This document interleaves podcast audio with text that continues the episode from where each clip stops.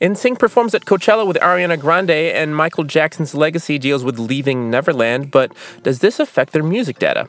Good morning, it's Jason here at Chartmetric with your three minute data dump where we upload charts, artists, and playlists into your brain so you can stay up on the latest in the music data world. This is your data dump for Wednesday, April 17th, 2019.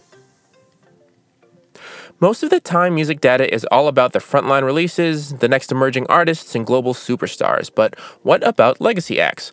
Loosely defined, legacy acts are any artists that have had a successful career and have since left their glory days, yet still hold sway over the general public. In this sense, late 90s and early 2000s American boy band NSYNC and the late Michael Jackson fit this definition. But sometimes the work of such acts bubble up again for one reason or another, and sometimes they're good, sometimes not so much.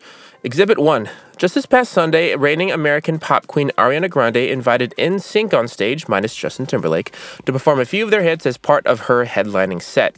The various teasers leading up to the event have given way to performance reviews on all the music outlets, and while the effect is diluted on Miss Grande's red hot career, how does this affect the former group that hasn't released original material since 2001? Legacy acts on streaming services are an odd juxtaposition of the old and new, but for NSYNC, they're enjoying streaming metrics that would otherwise be great for an up and coming act.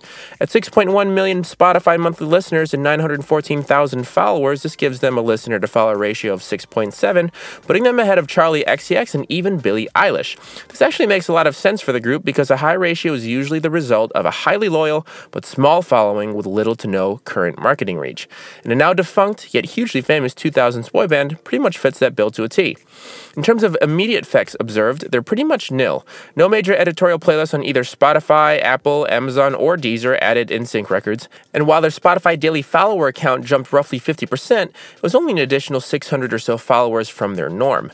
If anything, their Twitter daily followers jumped 10 times after Sunday, and their Instagram daily followers popped 15 times their norm, which makes sense given the very Instagrammable nature of Coachella. But already there seems to be no long term effects. Now, while there was a fun, no strings attached attached nature to the one time Coachella performance, Michael Jackson's legacy has recently taken a turn for the not so flattering. At the beginning of March, HBO released a documentary called Finding Neverland, directed by British filmmaker Dan Reed, which focuses on the testimonials of two now grown men that were allegedly sexually abused as children by the former king of pop. Both traditional and social media were not quiet about the expose, but nevertheless, Michael Jackson's music data profile doesn't seem to have really experienced much of any difference. His Spotify daily follower patterns show no real changes since March, and his monthly listener count slowed slightly from 22.3 million at the beginning of the month to 21.5 million currently. This metric is largely buoyed by Drake's sampling of Jackson in the track Don't Matter to Me on Drake's juggernaut album Scorpion. After Finding Neverland's release, Jackson's YouTube daily channel subscribers only briefly fluctuated to twice his average, then cut in half before returning back to normal, and his Wikipedia page views peaked at six times his daily norm until returning back to about 30,000 views views his normal after a few weeks. What may be most interesting is how radio airplay has reacted.